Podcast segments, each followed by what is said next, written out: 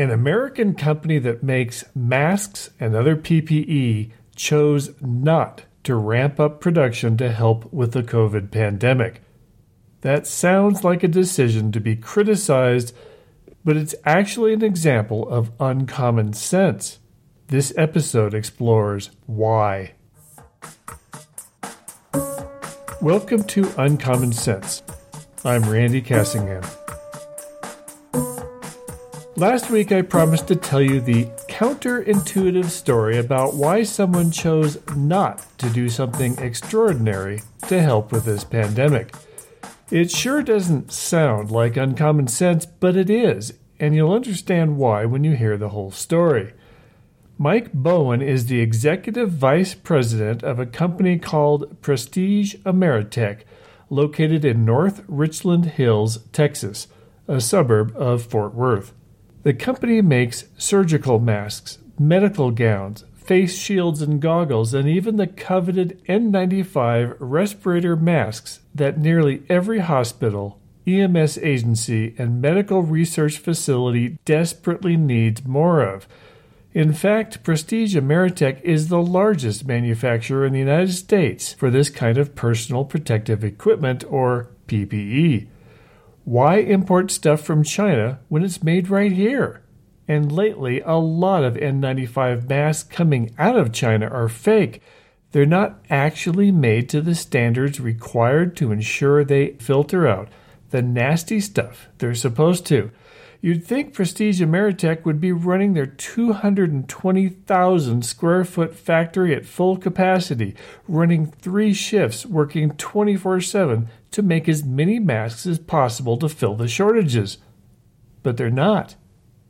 It's a top notch company. They're ISO 13485 certified, which means they've passed the requirements laid out by the International Organization for Standardization for a comprehensive quality management system for the design and manufacture of medical devices. They're FDA registered, which means they passed various inspections by the U.S. Food and Drug Administration to assure their compliance with the FDA's requirements before it could be listed as a registered facility. They've also been recognized by the historically underutilized Business Zones or Hub Zone program, which was established by the U.S. Small Business Administration to promote American owned small businesses by providing incentives for the federal government to do contracting with them because they operate and create jobs in communities with proven economic needs. Heck, they're even certified as a Native American owned business by the Cherokee Nation Tribal Employment Rights Office. With the COVID crisis in full swing and PPE in critically short supply, there is 200 times more demand than there is supply, says the company's executive VP, Mike Bowen. My phone is ringing every two minutes. Every one minute, I'm getting an email. So, why is his company only running their regular weekday manufacturing shifts, closing nights and weekends, rather than going all out to make this much sought after PPE? I've been preaching this American made story since 2007, Bowen says. Nobody listened. The whole mass market was only interested in price. I've been everywhere trying to get people to listen. I've talked to congressmen. I've talked to generals. I've written the president. I wrote President Obama five or six letters. And? and he sent me a presidential proclamation suitable for framing.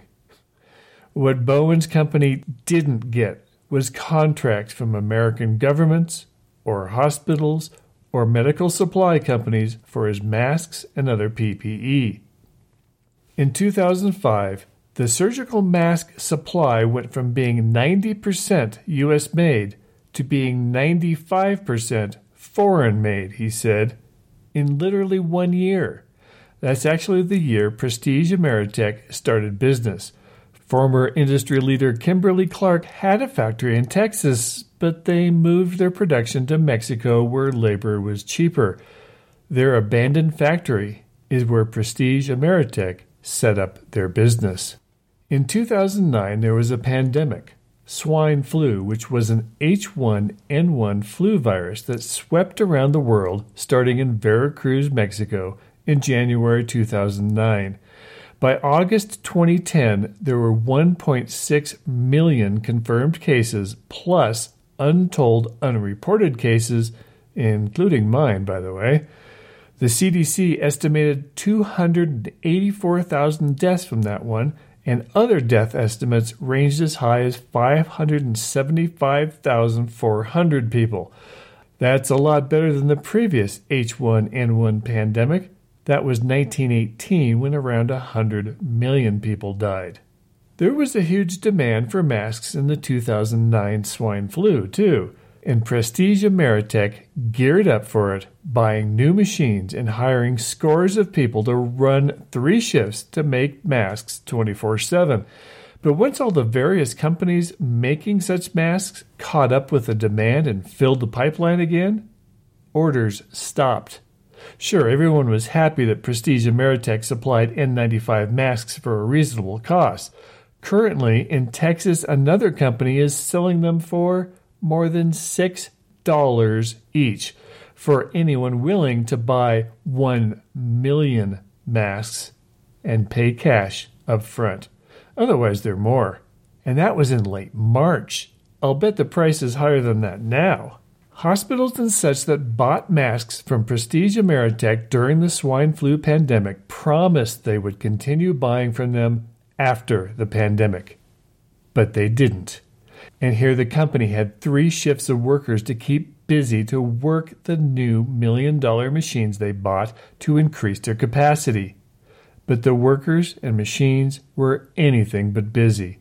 The company had to lay off 150 employees to survive. 150 people that saved a lot of hospitals from closing their doors were rewarded by losing their jobs, Bowen said later. The sudden drop in sales almost bankrupted the company. They were saved only by a last minute million dollar loan. Bowen looked back at those stressful times and vowed, That's not going to happen again. He pays reasonable wages for American workers to make a high quality product. The average mask the company makes costs around 10 cents. But when times are good, hospitals are lured back to Chinese factories that pay employees a fraction of what American workers get. And even with shipping their masks across the ocean, they only cost an average of about two cents each. Imagine if, all at once, millions of people wanted to skateboard, Bowen said. The skateboarding industry is not set up for spikes like that, and neither is the mask making industry. So now, Bowen is happy to supply his actual long term customers, the ones willing to pay a little more for high quality American made masks. But those coming to him in a panic are sent away unless they're willing to sign a long term contract to keep buying masks after all this is over. But few will, knowing that when this is all over, the Chinese masks will be two cents again, not multiple dollars. The company did gear up for their regular customers and are turning out about a million masks a day, four times their usual rate. But get this in early March, Bowen said he had turned away orders for 1.5 billion masks because he knows what happens later. One day, and it is literally almost like one day, it just quits, he said. The demand is over. The phones stop ringing. And it wasn't just that hospitals and such didn't need as many masks when infections slowed to a crawl. There were so many orders already in the pipeline that they all ended up with a huge surplus and didn't buy any more masks for months. It's hard to go from full out manufacturing to stopping essentially overnight. So he's not going to let that happen again. What weighs on me personally, Bowen said, is getting an email from a mother who has a child with Down syndrome and is immunocompromised and wants to buy face masks directly from us. Or from a person who is 80 years old and worried about getting coronavirus. You just see the fear in these emails, and I'm getting lots and lots and lots of them. But, says Bowen, they have a limit to what they can do, and what they're doing is supporting the buyers who have committed to buying from them long term so they can stay in business. We can't help everybody, he said. A few years ago, Oscar Trevino, the mayor of North Richland Hills, where the company is headquartered, took Bowen to the state capitol in Austin to urge state politicians and bureaucrats to support the local company paying taxes and paying good wages to employees who pay taxes. The city wrote letters on the company's behalf to federal bureaucrats. He was begging them to understand that we shouldn't have all our masks made in China, Mayor Trevino said. He wanted a federal government contract that would keep him in steady business and build a stockpile of masks for the next pandemic Bowen knew would come along. If y'all don't care about me in good times when everybody's okay, Bowen told lawmakers, how am I going to be there for you when you need me? Everything he was saying fell on deaf ears, Trevino said. If the government doesn't even buy American, Bowen said, who will? In March, U.S. Senator Marco Rubio of Florida named Prestige Ameritech the Senate Small Business of the Week. That didn't come with a long term contract to buy their masks. All the company got was yet another empty proclamation to stick on the wall. It is irrational and contrary to our national security to depend on other countries for critical items to respond to predictable crises, such as pandemics. We saw significant PPE shortages in the 2009 swine flu, and now there's a critical shortage with countless frontline medical personnel dying in the COVID crisis. So it's not just rational for Bowen to refuse to gear up and hire a bunch of people to churn out 10 cent masks only to be shunned later when the emergency is over. It's uncommon sense born of a painful lesson of how prior pandemics went.